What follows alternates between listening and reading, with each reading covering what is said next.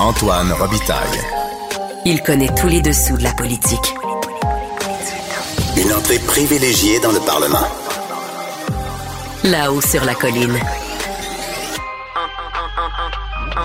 Antoine Robitaille. Bon mercredi à tous. Aujourd'hui à l'émission, avec Haroun Bouazie de Québec solidaire, on se demande si le gouvernement Legault s'y prend de la bonne manière pour développer la filière batterie chez nous. Mais d'abord, c'est l'heure de notre rencontre de l'heure avec un nouveau chroniqueur. Émotionnel ou rationnel? En accord ou à l'opposé? Par ici, les brasseurs d'opinion et de vision. Les rencontres de l'air. Ou j'aurais dû dire une nouvelle voix à la haut sur la colline. Bonjour Guillaume Lavoie. Bonjour Antoine Robitaille. Guillaume est notre nouveau chroniqueur. 3 à 4 fois par semaine, il sera à la haut sur la colline pour échanger sur des sujets de politique québécoise, mais avec une perspective un peu plus large, internationale, continentale, évidemment américaine. C'est sa spécialité. C'est comme ça qu'on connaît Guillaume, là, comme chroniqueur sur les États-Unis, beaucoup. Mais aussi, c'est un expert en politique publique. Il va nous entretenir de certaines de ses obsessions, j'espère, Guillaume. Je pense à la vélo-économie puis tes lectures dominicales. Mais on va commencer aujourd'hui par une perspective américaine. Ce midi, quand même, je faisais remarquer à Benoît Dutrisac qu'ici au Québec, parmi les 3 derniers chefs du Parti libéral du Québec, il y a eu Pierre Arcand, il y a eu Dominique Anglade, puis là maintenant Marc Tanguay. C'est le plus vieux, Pierre Arcand, qui a eu les meilleurs sondages.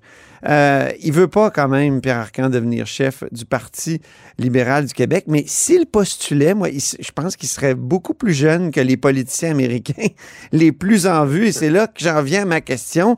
Avec Biden, Trump, Mitch McConnell, Guillaume, les États-Unis ont l'air d'une gérontocratie. Est-ce qu'il faudrait légiférer pour encadrer cette espèce de règne des vieux? Est-ce qu'il faut établir un âge limite des élus? Est-ce qu'il faut faire passer des tests cognitifs? Bien, ça revient beaucoup, Antoine, surtout ce qu'a mis un peu, là, ça a toujours fait partie du décor, surtout chez les populistes aux États-Unis ou ceux qui se méfient des institutions.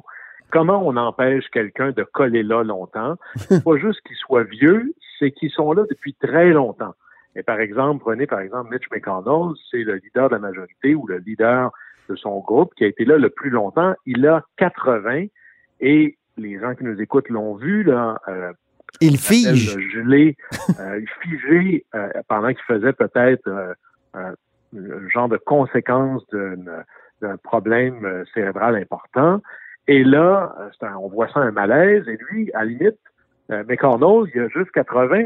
Biden est un petit peu plus vieux. Trump, lui, c'est un petit jeune. Il a 77 ans.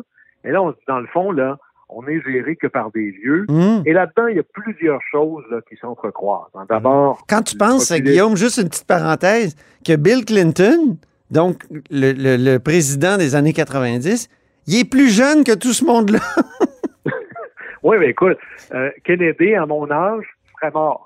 Oui. Théodore Roosevelt est devenu président, lui, à 42 ans. Alors, imaginez, Kennedy, lui, a été élu à 43. Alors, mais il y a des jeunes vieux, puis il y a des vieux jeunes. Ben oui. Il n'y a pas de lien entre la compétence et l'âge. Ceci étant, il y a toujours cette pulsion aux États-Unis, puis même dans les milieux très populistes ici, de dire « ça prend des limitations de mandat, pour pas que tu colles là ». Ou à partir d'un certain âge, un test cognitif. Alors, moi, je pense que... On peut être élu très jeune, d'avoir quand même besoin de ces tests-là. Et on le fait beaucoup à la gueule du client. Par exemple, dans les milieux de gauche, j'en entends pas beaucoup dire Bernie Sanders à 89 ans, il est bien trop vieux, enlevez-moi là de là. Mm. Alors, on choisit beaucoup chez l'autre ce qui nous déplaît ou on veut l'utiliser. Mais ce que ça pousse véritablement là-dedans, parce que ça se discute au Canada dans certains milieux, puis au Québec aussi, dans les faits, c'est une volonté d'enlever aux gens ou de ne pas croire à l'électorat. L'électorat, oui. Il n'est pas fou à temps plein. Il sait quel âge ont ses élus, s'ils sont trop jeunes. Pour eux, on est dans le monde des perceptions. Il n'y a pas trop jeune, il y a trop vieux. C'est juste que les gens vont en considérer. Et c'est à eux que ça revient. On ne peut pas cacher son âge. Alors, c'est à eux que ça revient, cette décision-là. Et c'est que on n'est pas comme aux États-Unis, là, mais je regardais quelques chiffres. La moyenne de l'âge des sénateurs aux États-Unis, c'est 65 ans. Mm-hmm. À la Chambre des représentants, c'est 58. Antoine, à la Chambre des communes, Ouais. Moyenne d'âge, c'est 52 ans. Okay. Et à Québec, dans ta cour, c'est 51.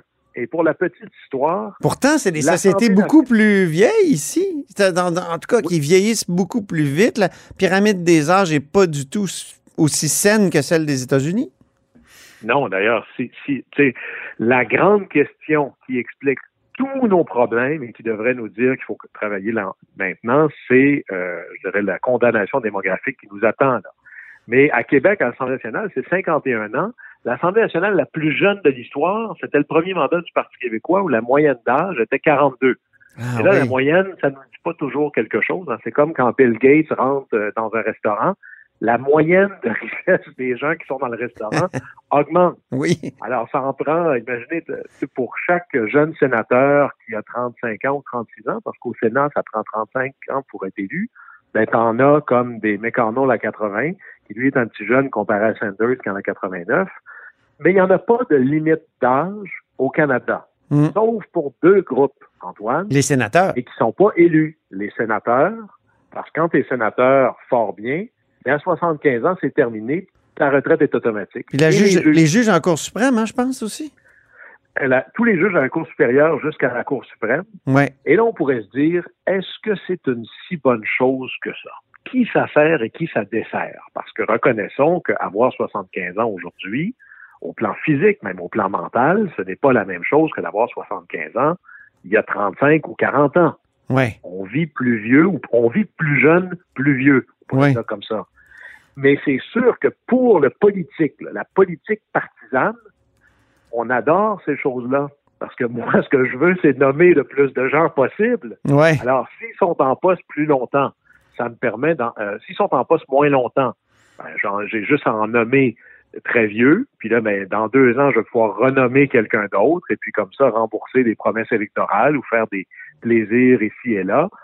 D'ailleurs, pour la petite anecdote, Thérèse Casgrain avait été nommée sénatrice à 74 ans et 3 mois.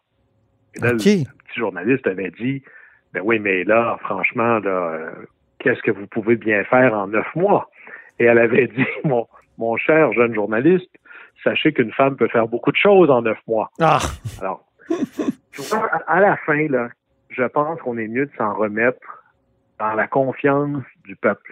Le peuple va choisir et ce qu'il va décider, c'est ce qu'il aura voulu.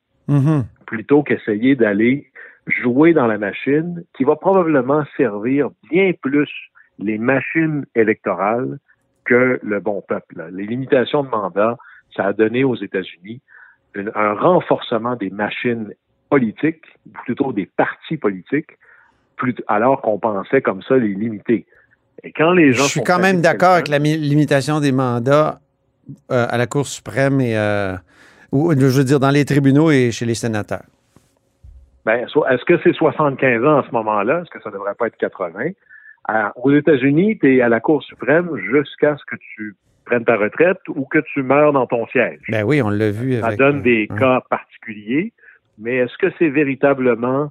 Parce que sinon, je pourrais, moi, essayer de contrôler la Cour en nommant des gens qui ont toujours 74 ans. Et là, tu peux comme ça jouer le système pour t'assurer de toujours nommer quelqu'un bientôt. Et ça c'est un peu inquiétant, quelque part. Deuxième sujet maintenant, Yves-François Blanchet, le chef du Bloc québécois, s'en va en Catalogne. Il va participer à une conférence sur l'autodétermination des peuples. Qu'en penses-tu? C'est très intéressant. Et ça me faisait réfléchir à quel point on fait des fois... D'abord, au général, là, il est tout à fait légitime que des partis politiques, peu importe leur inclinaison, ou leur idéologie, se rencontrent à l'échelle internationale pour partager des meilleures pratiques ou autres. Il y a des congrès de partis plus libéraux avec un L minuscule. Il y a des congrès ou des conventions, des conférences de partis politiques plus conservateurs avec un C minuscule. Alors, c'est tout à fait dans l'ordre des choses.